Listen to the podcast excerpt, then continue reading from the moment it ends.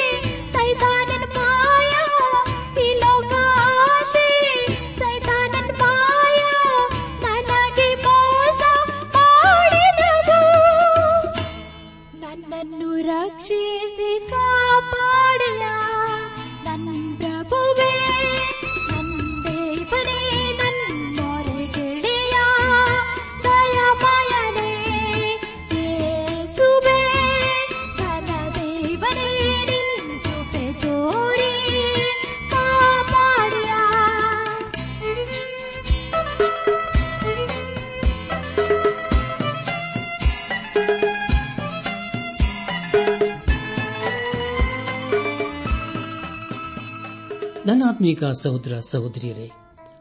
ದೇವರ ವಾಕ್ಯವನ್ನು ಧ್ಯಾನ ಮಾಡುವ ಮುನ್ನ ನಿಮ್ಮ ಸತ್ಯವೇದ ಪೆನ್ ಪುಸ್ತಕದೊಂದಿಗೆ ಸಿದ್ಧರಾಗಿದ್ದಿರಲ್ಲವೇ ಹಾಗಾದರೆ ಪ್ರಿಯರೇ ಬನ್ನಿರಿ ಇಂದು ದೇವರು ನಮಗೆ ಏನು ಬೋಧಿಸುತ್ತಾನೋ ಅದನ್ನು ಆಲಿಸಿ ಆತನ ಜೀವಳು ವಾಕ್ಯಕ್ಕೆ ವಿಧೇಯರಾಗಿ ಜೀವಿಸೋಣ ಕಳೆದ ಕಾರ್ಯಕ್ರಮದಲ್ಲಿ ನಾವು ಅರಸನಾದ ಸೊಲೋಮನನ್ನು ಬರೆದಂತಹ ಪ್ರಸಂಗಿ ಪುಸ್ತಕದ ಕೊನೆಯ ಅಧ್ಯಾಯದ ಅಂದರೆ ಹನ್ನೆರಡನೇ ಅಧ್ಯಾಯ ಒಂದರಿಂದ ಹದಿನಾಲ್ಕನೇ ವಚನಗಳನ್ನು ಧ್ಯಾನ ಮಾಡಿಕೊಂಡು ಅದರ ಮೂಲಕ ನಮ್ಮ ನಿಜ ಜೀವಿತಕ್ಕೆ ಬೇಕಾದ ಅನೇಕ ಆತ್ಮಿಕ ಪಾಠಗಳನ್ನು ಕಲಿತುಕೊಂಡು ಅನೇಕ ರೀತಿಯಲ್ಲಿ ಆಶೀರ್ವಿಸಲ್ಪಟ್ಟಿದ್ದೇವೆ ಧ್ಯಾನ ಮಾಡಿದಂಥ ವಿಷಯಗಳನ್ನು ಈಗ ನೆನಪು ಮಾಡಿಕೊಂಡು ಮುಂದಿನ ವೇದ ಭಾಗಕ್ಕೆ ಸಾಗೋಣ ಕಷ್ಟದ ದಿನಗಳು ಸಂತೋಷವಿಲ್ಲವೆಂದು ನೀನು ಹೇಳುವ ವರ್ಷಗಳು ಸಮೀಪಿಸುವುದರೊಳಗಾಗಿ ಯವನದಲ್ಲಿಯೇ ನಿನ್ನ ಸೃಷ್ಟಿಕರ್ತನನ್ನು ಸ್ಮರಿಸು ಎಂಬುದಾಗಿಯೂ ಮಣ್ಣು ಭೂಮಿಗೆ ಸೇರಿ ಇದ್ದ ಹಾಗಾಗುವುದು ಆತ್ಮವು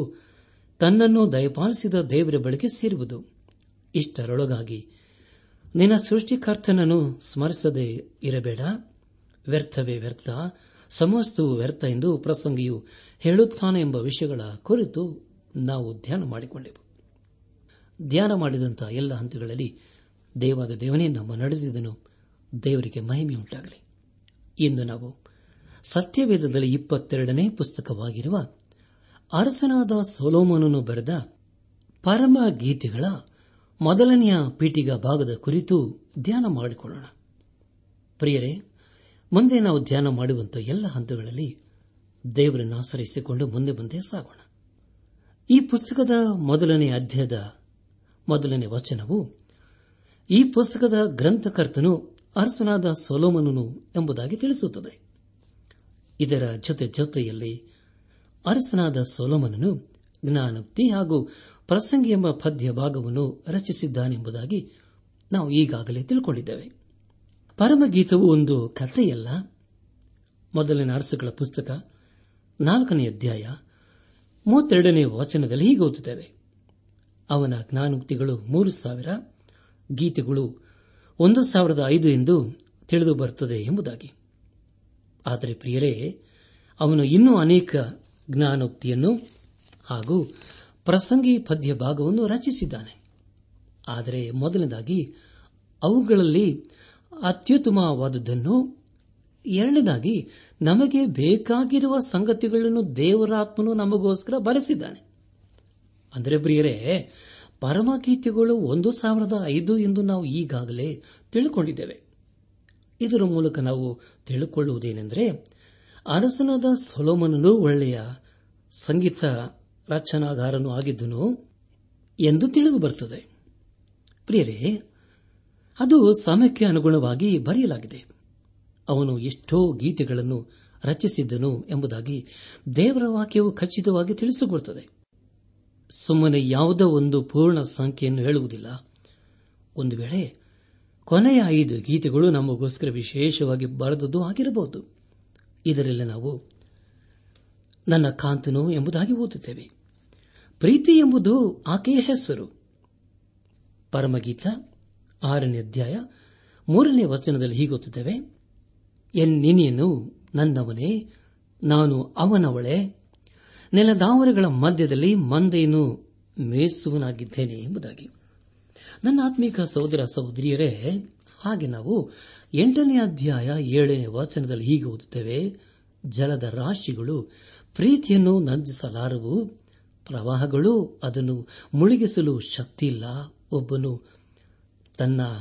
ಮನೆ ಮಾರನ್ನೆಲ್ಲ ಕೊಟ್ಟು ಪ್ರೀತಿಯನ್ನು ಪಡೆಯಲು ಯತ್ನಿಸಿದರೆ ಕೇವಲ ತಿರಸ್ಕಾರಕ್ಕೆ ಗುರಿಯಾಗುವನು ಎಂಬುದಾಗಿ ಪ್ರಿಯರೇ ಇದು ಎಂಥ ಅದ್ಭುತವಾದಂಥ ಮಾತಲ್ಲವೇ ನಿಮಗಾಗಿ ಮತ್ತೊಂದು ಸಾರಿ ಒತ್ತೇನೆ ಜಲದ ರಾಶಿಗಳು ಪ್ರೀತಿಯನ್ನು ನಂದಿಸಲಾರವು ಪ್ರವಾಹಗಳಿಗೂ ಅದನ್ನು ಮುಳುಗಿಸಲು ಶಕ್ತಿಯಿಲ್ಲ ಒಬ್ಬನು ತನ್ನ ಮನೆ ಮಾರನ್ನೆಲ್ಲಾ ಕೊಟ್ಟು ಪ್ರೀತಿಯನ್ನು ಪಡೆಯಲು ಪ್ರಯತ್ನಿಸಿದರೆ ಕೇವಲ ತಿರಸ್ಕಾರಕ್ಕೆ ಗುರಿಯಾಗುವನು ಎಂಬುದಾಗಿ ನನ್ನ ಆತ್ಮೀಕ ಸಹೋದ್ರ ಸಹೋದರಿಯರೇ ಅರಸನಾದ ಸೋಲಮನನ್ನು ಬರೆದಿರುವ ಈ ಪರಮ ಗೀತೆಯು ಒಂದು ಪದ್ಯವಾಗಿದೆ ಅನೇಕರು ಹೇಳುವುದೇನೆಂದರೆ ಈ ಎಲ್ಲಾ ಸಂಗತಿಯನ್ನು ಸತ್ಯವೇಧದಲ್ಲಿ ಯಾಕೆ ಬರೆಯಬೇಕಾಗಿತ್ತು ಎಂಬುದಾಗಿ ಆದರೂ ಪ್ರಿಯರೇ ಇದೆಲ್ಲ ಪವಿತ್ರ ಗ್ರಂಥದ ವಾಕ್ಯ ಭಾಗವಾಗಿದೆ ಆದರೆ ಸತ್ಯವೇಧದಲ್ಲಿ ಇದು ಕಡೆಗಾಣಿಸಿದ ಪುಸ್ತಕವಾಗಿದೆ ಅಂದರೆ ಪ್ರಿಯರೇ ಈ ಪರಮಗೀತದ ಪುಸ್ತಕದ ಕುರಿತು ಯಾರು ಹೆಚ್ಚಾಗಿ ಹೇಳುವುದಿಲ್ಲ ಇದನ್ನು ಮೊದಲನೇ ಸಾರಿ ಓದುವ ವ್ಯಕ್ತಿ ಇದನ್ನು ಓದುವಾಗ ತಬ್ಬಿಬಾಗುತ್ತಾನೆ ಆದರೆ ಅನೇಕರು ಇದನ್ನು ಸರಿಯಾಗಿ ಅರ್ಥ ಮಾಡಿಕೊಂಡಿಲ್ಲ ಹಾಗೂ ಅಪಾರ್ಥ ಮಾಡಿಕೊಂಡಿದ್ದಾರೆ ಈ ಪುಸ್ತಕದ ಅರ್ಥವನ್ನು ತಿಳಿಯದೇ ಇರುವವರು ಇದರ ಕುರಿತು ಅವಹೇಳನ ಮಾಡುತ್ತಾರೆ ಅಪೋಸ್ತನಾದ ಪೌಲನು ಬರೆದ ಅನೇಕ ಪತ್ರಿಕೆಯನ್ನು ಪೇತರನ್ನು ಓದುವಾಗ ಅನೇಕ ವಿಷಯಗಳು ಅವನಿಗೆ ಅರ್ಥವಾಗಲಿಲ್ಲ ಪೇತ್ರನು ಬರೆದಂತಹ ಎರಡನೇ ಪತ್ರಿಕೆ ಮೂರನೇ ಅಧ್ಯಾಯ ಹದಿನಾರು ಮತ್ತು ಹದಿನೇಳನೇ ವಚನಗಳಲ್ಲಿ ಹೀಗೆ ಓದುತ್ತೇವೆ ಅವನು ತನ್ನ ಎಲ್ಲಾ ಪತ್ರಿಕೆಗಳಲ್ಲಿಯೂ ಈ ವಿಷಯಗಳನ್ನು ಕುರಿತು ಬರೆಯುವಾಗ ಹೀಗೆ ಬೋಧಿಸಿದ್ದಾನೆ ಆ ಪತ್ರಿಕೆಗಳಲ್ಲಿರುವ ಕೆಲವು ಮಾತುಗಳು ತಿಳುವುದಕ್ಕೆ ಕಷ್ಟವಾಗಿವೆ ವಿದ್ಯಾಹೀನರು ಚಪಲಚಿತ್ತರು ಹೇಗೆ ನಮಗಿರುವ ಮಿಕ್ಕಾದ ಗ್ರಂಥಗಳಿಗೆ ತಪ್ಪಾದ ಅರ್ಥ ಮಾಡಿಕೊಂಡಿದ್ದಾರೋ ಹಾಗೆಯೇ ಇವುಗಳಿಗೂ ತಪ್ಪಾದ ಅರ್ಥ ಮಾಡಿಕೊಂಡು ತಮಗೆ ನಾಶವನ್ನುಂಟು ಮಾಡಿಕೊಳ್ಳುತ್ತಾರೆ ಆದ ಕಾರಣ ಪ್ರಿಯರೇ ನೀವು ಈ ಸಂಗತಿಗಳನ್ನು ಮುಂದಾಗಿ ತಿಳಿದುಕೊಂಡಿರುವುದರಿಂದ ಅಧರ್ಮಿಗಳ ಭ್ರಾಂತಿಯ ಸೆಳವಿಗೆ ಸಿಕ್ಕಿಕೊಂಡು ನಿಮ್ಮ ಸ್ಥಿರ ಮನಸ್ಸನ್ನು ಬಿಟ್ಟು ಭ್ರಷ್ಟರಾಗದಂತೆ ಎಚ್ಚರಿಕೆಯಾಗಿರ್ರಿ ಎಂಬುದಾಗಿ ನನ್ನ ಆತ್ಮೀಕ ಸಹೋದರ ಸಹೋದರಿಯರೇ ಅದೇ ರೀತಿಯಾಗಿ ಪರಮಗೀತದ ವಿಷಯದಲ್ಲಿ ಅಪಾರ್ಥ ಮಾಡಿಕೊಳ್ಳುವುದು ಉಂಟು ಒಬ್ಬ ಭಕ್ತರು ಹೇಳುವುದೇನೆಂದರೆ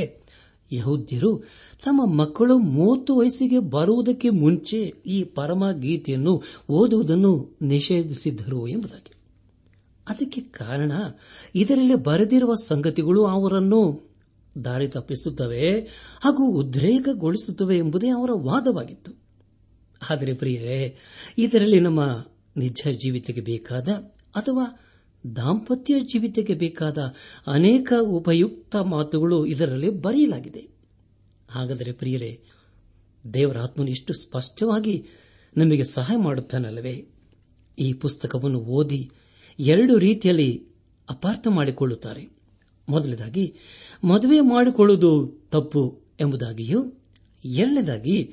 ಜೀವಿತದಲ್ಲಿ ದೈಹಿಕ ಆಶೆಯನ್ನು ಪೂರೈಸುವುದೇ ಮುಖ್ಯ ವಿಷಯವಾಗಿದೆ ಎಂಬುದಾಗಿ ನನಾತ್ಮಿಕ ಸಹೋದರ ಸಹೋದರಿಯರೇ ಆದರೆ ಈ ಪುಸ್ತಕವು ಈ ಎಲ್ಲಾ ಸಂಗತಿಗಳನ್ನು ಒಪ್ಪಿಕೊಳ್ಳುವುದಿಲ್ಲ ಈ ಪುಸ್ತಕವು ದಾಂಪತ್ಯ ಪ್ರೀತಿಯನ್ನು ಎತ್ತಿ ಹೇಳುತ್ತದೆ ಅನೇಕ ಸಾರಿ ಹೊಸ ಬೋಧಕರಿಗೆ ಹೇಳುವುದೇನೆಂದರೆ ಈ ಪುಸ್ತಕವನ್ನು ಮುದುಕರಾಗುವವರೆಗೆ ನೀವು ಓದಬೇಡಿರಿ ಎಂಬುದಾಗಿ ಆದರೆ ಪ್ರಿಯರೇ ಇದು ತಪ್ಪಾದಂತಹ ಅಭಿಪ್ರಾಯವಾಗಿದೆ ಈ ಪುಸ್ತಕದ ಕುರಿತು ಬೋಧಿಸಬಾರದು ಎಂಬುದಾಗಿ ಅನೇಕರು ಹೇಳುತ್ತಾರೆ ಆದರೆ ಈ ಪುಸ್ತಕದಲ್ಲಿ ಉಪಯೋಗಿಸಿರುವ ಭಾಷೆ ಅದ್ಭುತವಾಗಿದೆ ಹಾಗೂ ನಮ್ಮ ಮತ್ತು ಯೇಸು ಕ್ರಿಸ್ತನ ಆತ್ಮಿಕ ಸಂಬಂಧ ಹೇಗಿರಬೇಕೆಂಬುದಾಗಿ ಇದರಿಂದ ನಾವು ತಿಳಿದುಕೊಳ್ಳುತ್ತೇವೆ ಹಾಗಾದರೆ ಪ್ರಿಯರೇ ಈ ಪುಸ್ತಕವು ನಮ್ಮ ನಿಜ ಜೀವಿತಕ್ಕೆ ಎಷ್ಟು ಆಶೀರ್ವಾದದಾಯಕವಾಗಿರುತ್ತದಲ್ಲವೇ ಈ ಪುಸ್ತಕವು ನಮ್ಮನ್ನು ಯೇಸು ಕ್ರಿಸ್ತನ ಹತ್ತಿರ ಹತ್ತಿರ ತೆಗೆದುಕೊಂಡು ಹೋಗುತ್ತದೆ ಈ ಪರಮ ಗೀತ ಪುಸ್ತಕವು ಲೌಕಿಕವಾದ ಪುಸ್ತಕಕ್ಕೆ ಹೋಲಿಸಿ ನೋಡುವಾಗ ಇದು ಅದ್ಭುತವಾದಂತಹ ಪುಸ್ತಕವೆಂದು ತಿಳಿದು ಬರುತ್ತದೆ ಲೋಕದ ಅನೇಕ ಪುಸ್ತಕಗಳಿಗಿಂತಲೂ ಪರಮ ಗೀತೆಗಳು ಅದ್ಭುತವಾದಂತಹ ಪುಸ್ತಕವೆಂದು ಹಾಗೂ ಪವಿತ್ರ ಪುಸ್ತಕವೆಂದು ಯಹೋದ್ಯರು ಹೇಳುತ್ತಾರೆ ಆದುದರಿಂದ ಈ ಒಂದು ಪುಸ್ತಕವನ್ನು ಓದುವುದಕ್ಕೆ ಎಲ್ಲರಿಗೂ ಅನುಮತಿ ಇರಲಿಲ್ಲ ಪ್ರಿಯ ದೇವಜನರೇ ದಯಮಾಡಿ ಗಮನಿಸಿ ಇಲ್ಲಿ ನಾವು ದೇವರ ವಾಕ್ಯದ ಮತ್ತೊಂದು ಅದ್ಭುತವಾದ ಪುಸ್ತಕವನ್ನು ಓದುತ್ತೇವೆ ಆದರೆ ಇದರ ಕುರಿತು ಅನೇಕ ಅವಿಶ್ವಾಸಿಗಳಿಗೆ ಅರ್ಥವಾಗುವುದೂ ಇಲ್ಲ ಈ ಪುಸ್ತಕದಲ್ಲಿ ಬರೆದಿರುವ ವಿಷಯವನ್ನು ಅನೇಕರು ಅಪಾರ್ಥ ಮಾಡಿಕೊಡುತ್ತಾರೆ ಆದರೆ ಪ್ರಿಯರೇ ನಾವು ಯೇಸುಕ್ರಿಸ್ತನ ಮಾರ್ಗದಲ್ಲಿ ಜೀವಿಸುವರು ಆಗಿದ್ದರೆ ಇದು ಆತನ ಅದ್ಭುತ ಪ್ರೀತಿಯ ಕುರಿತು ತಿಳಿಸಿಕೊಡುತ್ತದೆ ಹಾಗೂ ನಮ್ಮ ಜೀವಿತದ ಮೇಲೆ ಅದ್ಭುತವಾದ ಪರಿಣಾಮವನ್ನು ಬೀರುತ್ತದೆ ಪರಮ ಗೀತವು ಒಂದು ಅನುಭವ ಪುಸ್ತಕವಾಗಿ ಬರೆದಂತಹ ಒಂದು ಪದ್ಯ ಭಾಗವಾಗಿದೆ ಎಂಬುದಾಗಿ ನಾವು ಈಗಾಗಲೇ ತಿಳಿದುಕೊಂಡಿದ್ದೇವೆ ಇದರಲ್ಲಿ ದೇವರು ತನ್ನ ಜನರ ಸಂಗಡ ಮಾತಾಡುವ ಭಾಷೆ ಅದು ಪದ್ಯದ ಭಾಷೆಯಾಗಿದೆ ಆದುದರಿಂದ ಪ್ರಿಯ ದೇವಜನರೇ ನಮ್ಮ ಆತ್ಮಿಕ ಕಣ್ಣುಗಳನ್ನು ತೆರೆದು ಇದರಲ್ಲಿ ಬರೆದಿರುವ ವಿಷಯವನ್ನು ಅರ್ಥ ಮಾಡಿಕೊಳ್ಳಲು ಪ್ರಯಾಸ ಪಡಬೇಕು ನಾವು ಮತ್ತೊಂದು ಪವಿತ್ರವಾದ ಸ್ಥಳದಲ್ಲಿ ಇರುವುದರಿಂದ ನಮ್ಮ ಪಾಪವೆಂಬ ಕೆರವನ್ನು ತೆಗೆದುಹಾಕಿ ಆತನ ಸಾನ್ನಿಧ್ಯವನ್ನು ಬಯಸಿನ ಬರಬೇಕು ಆಗ ಮಾತ್ರ ನಮಗೆ ದೇವರ ವಾಕ್ಯದ ಗೂಢಾರ್ಥಗಳನ್ನು ಅರ್ಥ ಮಾಡಿಕೊಳ್ಳಲು ಸಾಧ್ಯವಾಗುತ್ತದೆ ಪ್ರಿಯ ದೇವಜನರೇ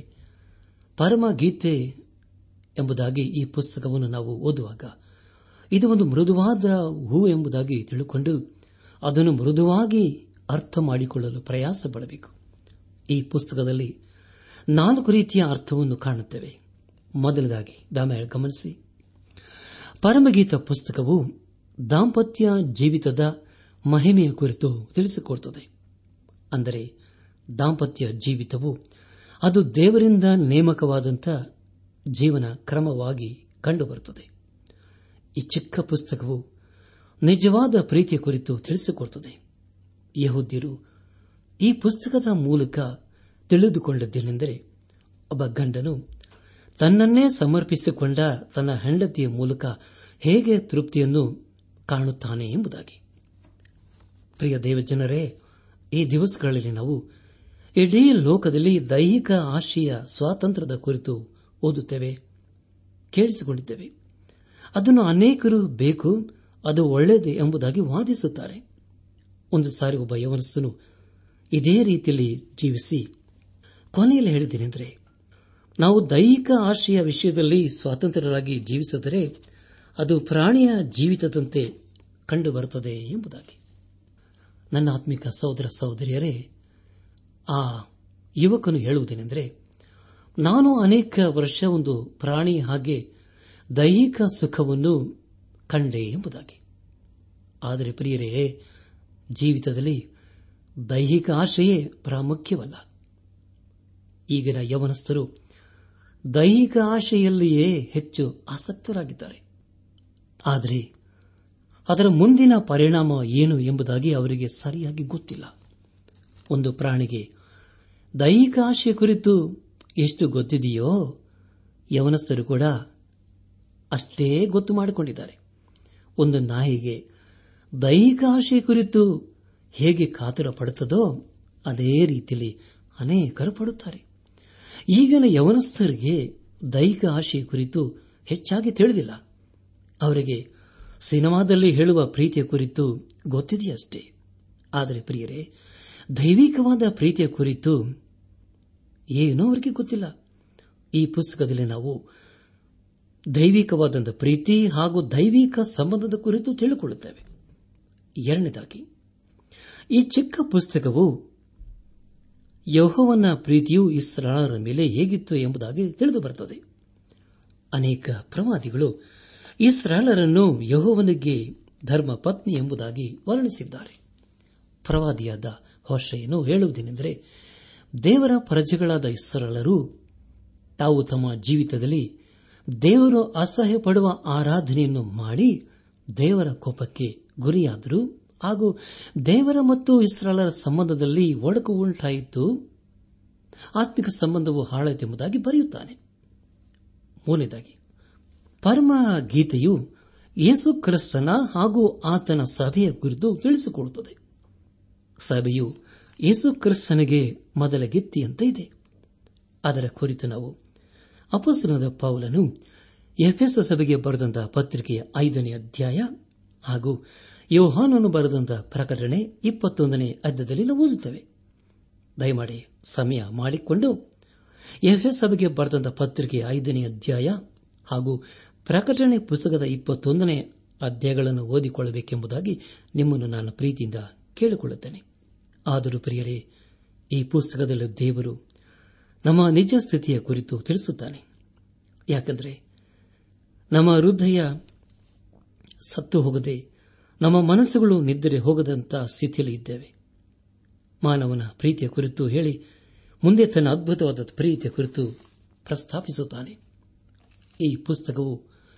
ನಮ್ಮನ್ನು ಯೇಸು ಕ್ರಿಸ್ತನ ಅದ್ಭುತವಾದ ಆತ್ಮಿಕ ಸಂಬಂಧದ ಕಡೆಗೆ ನಡೆಸುತ್ತದೆ ಈ ದಿವಸಗಳಲ್ಲಿ ನಮಗೆ ಬೇಕಾಗಿರುವುದು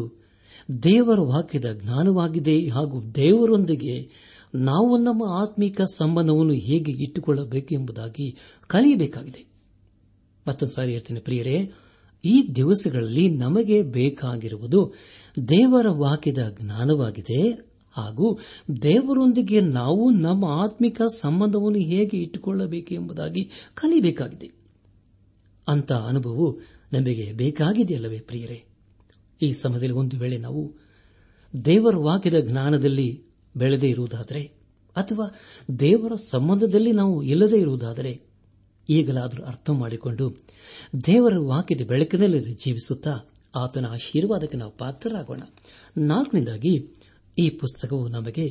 ಯೇಸು ಕ್ರಿಸ್ತನೊಂದಿಗಿನ ಆತ್ಮಿಕ ಸಂಬಂಧ ಹಾಗೂ ಬೇರೆ ವಿಶ್ವಾಸಿಯ ಜೊತೆಯಲ್ಲಿ ನಮ್ಮ ವೈಯಕ್ತಿಕ ಅನುಭವ ಹೇಗಿರಬೇಕೆಂಬುದಾಗಿ ತಿಳಿಸಿಕೊಡುತ್ತದೆ ಪ್ರತಿಯೊಬ್ಬ ವಿಶ್ವಾಸಿಗೆ ಯೇಸು ಕ್ರಿಸ್ತನ ಪ್ರೀತಿ ಬೇಕೇ ಬೇಕು ಶತಶತಮಾನದಿಂದಲೂ ಅನೇಕ ಭಕ್ತರು ಈ ಪ್ರೀತಿಯನ್ನು ಕಂಡುಕೊಂಡು ಬರುತ್ತಲೇ ಇದ್ದಾರೆ ಅಪಸನದ ಪೌಲನು ಗಲಾತ್ಯ ಸಭೆಗೆ ಬರೆದಂತಹ ಪತ್ರಿಕೆ ಎರಡನೇ ಅಧ್ಯಾಯ ಇಪ್ಪತ್ತನೇ ವಚನದಲ್ಲಿ ಹೀಗೆ ಬರೆಯುತ್ತಾನೆ ಕ್ರಿಸ್ತನೊಂದಿಗೆ ಶಿಲುಬೆಗೆ ಹಾಕಿಸಿಕೊಂಡವನಾಗಿದ್ದೇನೆ ಇನ್ನು ಜೀವಿಸುವನು ನಾನಲ್ಲ ಕ್ರಿಸ್ತನು ನನ್ನಲ್ಲಿ ಜೀವಿಸುತ್ತಾನೆ ಈಗ ಶರೀರದಲ್ಲಿರುವ ನಾನು ಜೀವಿಸುವುದು ಹೇಗೆಂದರೆ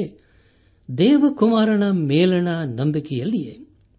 ಆತನು ನನ್ನನ್ನು ಪ್ರೀತಿಸಿ ನನಗೋಸ್ಕರ ತನ್ನನ್ನು ಒಪ್ಪಿಸಿಬಿಟ್ಟನು ನಾನು ದೇವರ ಕೃಪೆಯನ್ನು ನಿರರ್ಥಕ ಮಾಡುವುದಿಲ್ಲ ಕರ್ಮ ಮಾರ್ಗದಿಂದ ನೀತಿ ಉಂಟಾಗುವುದಾದರೆ ಕ್ರಿಸ್ತನು ಮರಣವನ್ನು ಹೊಂದಿದ್ದಕ್ಕೆ ಕಾರಣವೇ ಇಲ್ಲ ಎಂಬುದಾಗಿ ನನ್ನಾತ್ಮೀಕ ಸಹೋದರ ಸಹೋದರಿಯರೇ ಸಾಮುವೆಲ್ ಎಂಬ ದೇವ ಭಕ್ತರು ರಾತ್ರಿಯೆಲ್ಲ ಪ್ರಾರ್ಥನೆಯಲ್ಲಿ ಕಾಲ ಕಳೆಯುತ್ತಿದ್ದರು ರಾತ್ರಿಯ ಯಾವ ಗಳಿಗೆಯಲ್ಲಿಯೂ ಅವರ ಹೆಂಡತಿಯವರು ನೋಡಿದರೂ ತಮ್ಮ ಯಜಮಾನರು ತಮ್ಮ ಮೊಣಕಾಲಿನ ಮೇಲೆ ಕುಳಿತುಕೊಂಡು ಪ್ರಾರ್ಥನೆ ಮಾಡುವುದನ್ನು ಕಾಣುತ್ತಿದ್ದರು ಹೌದಲ್ಲ ಪ್ರಿಯರೇ ಅದನ್ನು ದೇವರು ನನ್ನ ನಮ್ಮ ಜೀವಿತದ ಮೂಲಕ ಅಪೇಕ್ಷಿಸುತ್ತಾನೆ ನಾವು ಪ್ರಾರ್ಥನಾ ವೀರರಾಗಿರಬೇಕು ಅನೇಕ ರೀತಿಯಲ್ಲಿ ಅನೇಕ ಭಕ್ತರು ಯೇಸು ಕ್ರಿಸ್ತನೊಂದಿಗೆ ತಮ್ಮ ತಮ್ಮ ಆತ್ಮಿಕ ಸಂಬಂಧವನ್ನು ಇರಿಸಿಕೊಂಡಿದ್ದರು ಯೇಸು ಕ್ರಿಸ್ತನೊಂದಿಗೆ ಆತ್ಮಿಕ ಸಂಬಂಧವನ್ನು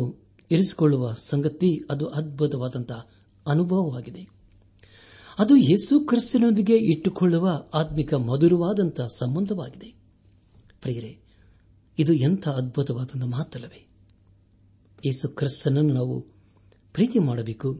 ಅದಕ್ಕೆ ಕಾರಣ ಆತನು ನಾವು ಪಾಪಿಗಳಾಗಿದ್ದಾಗಲೇ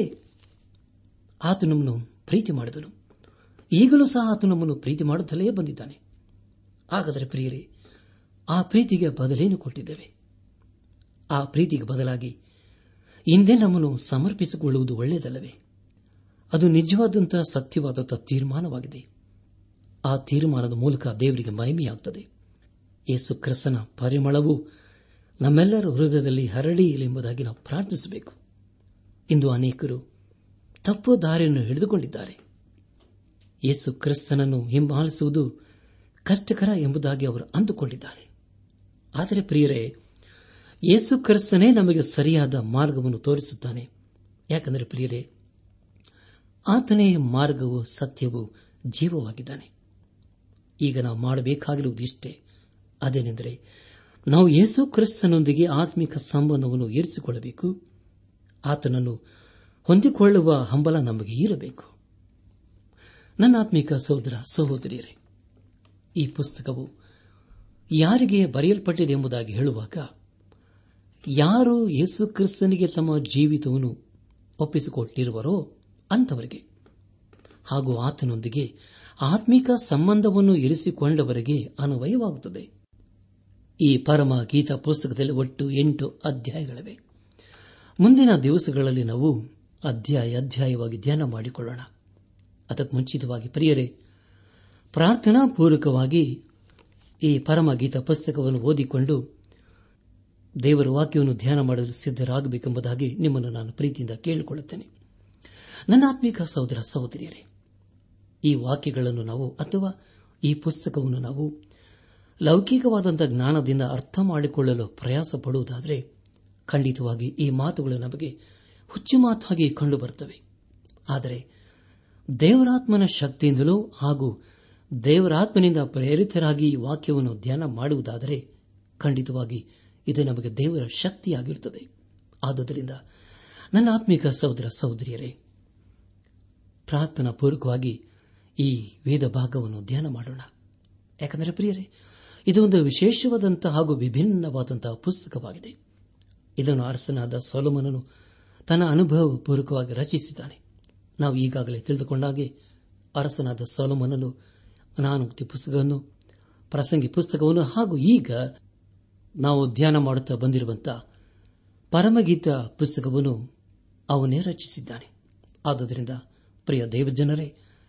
ಇದು ದೇವರು ನಮಗೋಸ್ಕರ ಬರೆಸಿದಂತ ಒಂದು ಪುಸ್ತಕಗಳಾಗಿವೆ ಆದುದರಿಂದ ಖಂಡಿತವಾಗಿ ಇದರ ಮೂಲಕ ನಾವು ಅನೇಕ ರೀತಿಯಲ್ಲಿ ಆಶೀರ್ವಿಸಲ್ಪಡಲಿದ್ದೇವೆ ಈ ಸಂದೇಶವನ್ನು ಆಲಿಸುತ್ತಿರುವ ನನ್ನ ಆತ್ಮೀಕ ಸಹೋದರ ಸಹೋದರಿಯರೇ ದೇವರ ವಾಕ್ಯಗಳನ್ನು ಅನೇಕ ದಿವಸಗಳಿಂದ ಕೇಳಿಸಿಕೊಳ್ಳುತ್ತಾ ಬಂದಿದ್ದೇವೆ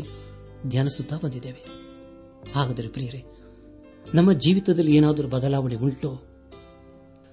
ನಾವು ಎಂದಾದರೂ ಯೇಸು ಕ್ರಿಸ್ತನಿಗೆ ತಮ್ಮ ಜೀವಿತ ಒಪ್ಪಿಸಿಕೊಟ್ಟಿದ್ದೇವೆಯೋ ಪ್ರಿಯರೇ ಅದನ್ನು ದೇವರು ನಮ್ಮ ಜೀವಿತದ ಮೂಲಕ ಅಪೇಕ್ಷಿಸುತ್ತಾನೆ ಯಾಕಂದರೆ ದೇವರು ದಿನ ದಿನವೂ ನಮ್ಮ ಸಂಗಡ ಮಾತನಾಡುತ್ತಿದ್ದಾನೆ ದಿನ ದಿನವೂ ತನ್ನ ಜೀವಳ ವಾಕ್ಯಗಳ ಮೂಲಕ ನಮ್ಮನ್ನು ಆಶೀರ್ವದಿಸುತ್ತಾ ಬಂದಿದ್ದಾನೆ ಆದ್ದರಿಂದ ಆತನ ಜೀವಳ ವಾಕ್ಯಕ್ಕೆ ವಿಧೇಯರಾಗಿ ಅಧೀನರಾಗಿ ಜೀವಿಸುತ್ತಾ ನಮ್ಮ ಜೀವಿತದ ಮೂಲಕ ಆತನನ್ನು ಘನಪಡಿಸುತ್ತಾ ಆತನ ಮಾರ್ಗದಲ್ಲಿ ನಾವು ಜೀವಿಸುತ್ತಾ ಆತನ ಆಶೀರ್ವಾದಕ್ಕೆ ನಾವು ಪಾತ್ರರಾಗೋಣ ಪನಿಪ್ರಿಯರೇ ದೇವರು ನಮ್ಮ ಜೀವಿತದಲ್ಲಿ ಕೊಟ್ಟಿರುವಂತಹ ಸಮಯ ವ್ಯರ್ಥ ಮಾಡಿಕೊಳ್ಳದೆ ಅದು ಶ್ರೇಷ್ಠವೆಂಬುದಾಗಿ ನಾವು ಅಂದುಕೊಂಡವರಾಗಿ ಗ್ರಹಿಸಿಕೊಂಡವರಾಗಿ ಹಿಂದೆ ನಾವು ದೇವರ ಕಡೆಗೆ ತಿರುಗಿಕೊಂಡು ದೇವರ ಮಾರ್ಗದಲ್ಲಿ ಜೀವಿಸುತ್ತಾ ಆತನ ಆಶೀರ್ವಾದಕ್ಕೆ ನಾವು ಪಾತ್ರರಾಗೋಣ ಹಾಗಾಗುವಂತೆ ತಂದೆಯಾದ ದೇವರು ಯೇಸು ಕ್ರಿಸ್ತನ ಮೂಲಕ ನಮ್ಮೆಲ್ಲರನ್ನು ಆಶೀರ್ವದಿಸಿ ನಡೆಸಲಿ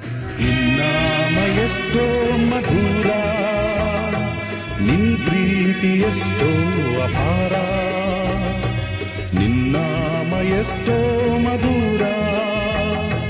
ನಿನ್ ಪ್ರೀತಿ ಎಷ್ಟೋ ಅಪಾರ ನನ್ನಾಯ ಪಾಪಗಳಿಗಾಗಿ ಶಿವದೇವಿ ಪ್ರಾಣವ ಕೊಟ್ಟಿ ನನಗಾಗಿ ಮೃತ್ಯುಂಜಯನಾದಿ ನನಗಾಗಿ ತಿರುಗೀನಿ ಬರುವಿ ನಿನ್ನಾಮ ಎಷ್ಟೋ ಮಧುರ ನಿನ್ ಪ್ರೀತಿ ಎಷ್ಟೋ ಅಪಾರ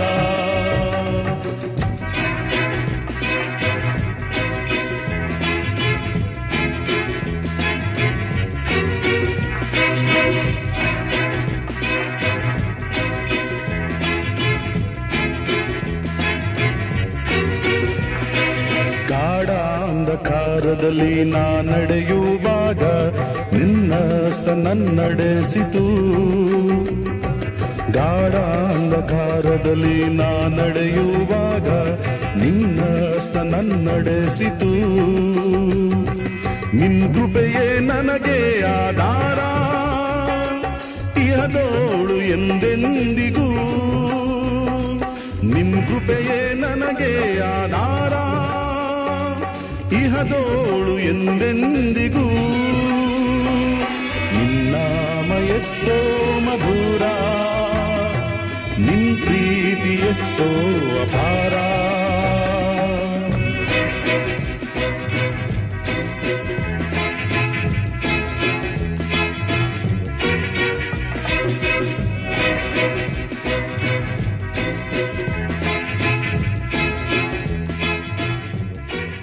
ಪ್ರಿಯ ಸಹೋದರ ಸಹೋದರಿಯರೇ ಇಂದು ದೇವರು ನಮಗೆ ಕೊಡುವ ವಾಗ್ದಾನ ನಿನ್ನನ್ನುದ್ಧರಿಸಲು ನಾನೇ ನಿನ್ನೊಂದಿಗಿರುವೆನು ಇದು ಯಹೋವನಾದ ನನ್ನ ಮಾತು ಎರೇಮಿಯ ಒಂದು ಹತ್ತೊಂಬತ್ತು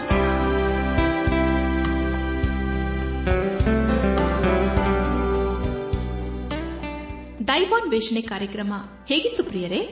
ದೇವರ ವಾಕ್ಯ ಹಾಗೂ ಸುಮಧುರ ಹಾಡುಗಳನ್ನು ನೀವು ಆಲಿಸಿದ್ದಕ್ಕಾಗಿ ಅಭಿನಂದಿಸುತ್ತೇವೆ ನಾವು ಪ್ರಸಾರ ಮಾಡುವ ಹಾಡುಗಳು ನಿಮಗೆ ಮೆಚ್ಚುಗೆಯಾದರೆ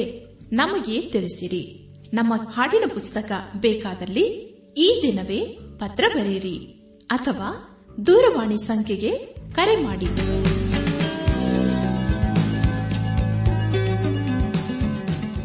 ನಮ್ಮ ವಿಳಾಸ ದೈವಾನ್ವೇಷಣೆ ಟ್ರಾನ್ಸ್ ವರ್ಲ್ಡ್ ರೇಡಿಯೋ ಇಂಡಿಯಾ ಟಪಾಲು ಪೆಟ್ಟಿಗೆ ನಾಲ್ಕು ಮೂರು ಎರಡು ಸೊನ್ನೆ ಬೆಂಗಳೂರು ನಲವತ್ಮೂರು ದೈವಾನ್ ವೇಷಣೆ Trans World radio India post box four three two zero Bangalore forty three ದೂರವಾಣಿ ಸಂಖ್ಯೆ ಒಂಬತ್ತು ಎಂಟು ನಾಲ್ಕು ಐದು ಆರು ಒಂದು ಆರು ನಾಲ್ಕು ಒಂದು ಎರಡು ನಮ್ಮ ಇಮೇಲ್ ವಿಳಾಸ Kannada TTB at radio eight eight two dot com ನಮಸ್ಕಾರ ಪ್ರಿಯರೇ